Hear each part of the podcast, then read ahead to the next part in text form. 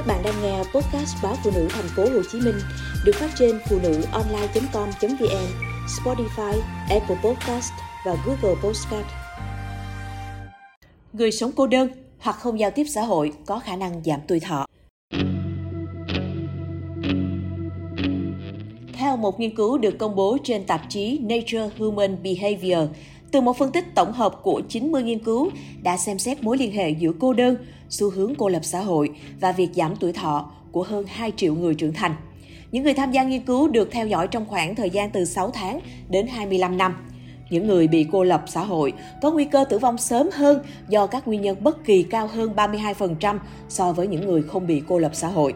Những người tham gia báo cáo cảm thấy cô đơn có khả năng chết sớm cao hơn 14% so với những người không cảm thấy cô đơn.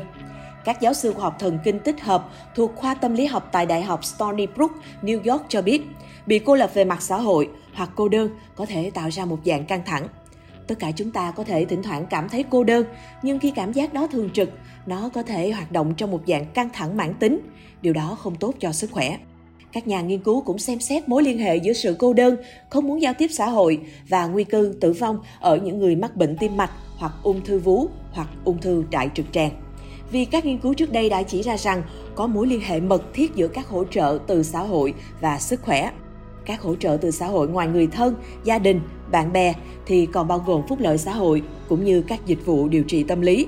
Điều này có thể dẫn đến một vòng lẫn quẩn khi tình trạng sức khỏe kém sẽ khiến bệnh nhân mất đi điều kiện tiếp cận các hỗ trợ từ xã hội và theo thời gian, những bệnh nhân này có xu hướng cần sự hỗ trợ xã hội nhiều hơn so với dân số nói chung giảm tuổi thọ do các nguyên nhân khác nhau hoặc do bệnh tim mạch cũng có thể liên quan đến hành vi và lối sống của một người. Những người cảm thấy bị xã hội cô lập hoặc cô đơn có xu hướng có những thói quen không lành mạnh, chẳng hạn như hút thuốc, uống rượu, ăn uống thiếu chất hoặc ít tập thể dục. Ngoài ra, nghiên cứu cũng chỉ ra sự khác biệt về tác động tạo ra giữa một người cô đơn và một người không muốn giao tiếp xã hội. Những người cô đơn nhưng không bị cô lập về mặt xã hội sẽ chịu căng thẳng về sức khỏe tâm thần, nhưng có thể kiên cường vượt qua nó nhờ các mối quan hệ xã hội của họ, ngay cả khi những kết nối xã hội đó không hoàn toàn xảy ra như mong muốn của người đó. Việc có một số lượng quá ít các mối quan hệ xã hội sẽ dẫn đến việc bệnh nhân không có ai để kiểm tra từ bên ngoài. Mà ngược lại, bệnh nhân còn có thể làm ngơ trước rất nhiều các loại bệnh khác nhau. Vì vậy, những người đang có xu hướng xa cách xã hội hay cô đơn nên tích cực tìm kiếm sự hỗ trợ từ xã hội. Hãy coi việc duy trì các mối quan hệ xã hội giống như một hoạt động giúp tăng cường sức khỏe như tập thể dục thường xuyên, ăn uống điều độ, chăm sóc bản thân.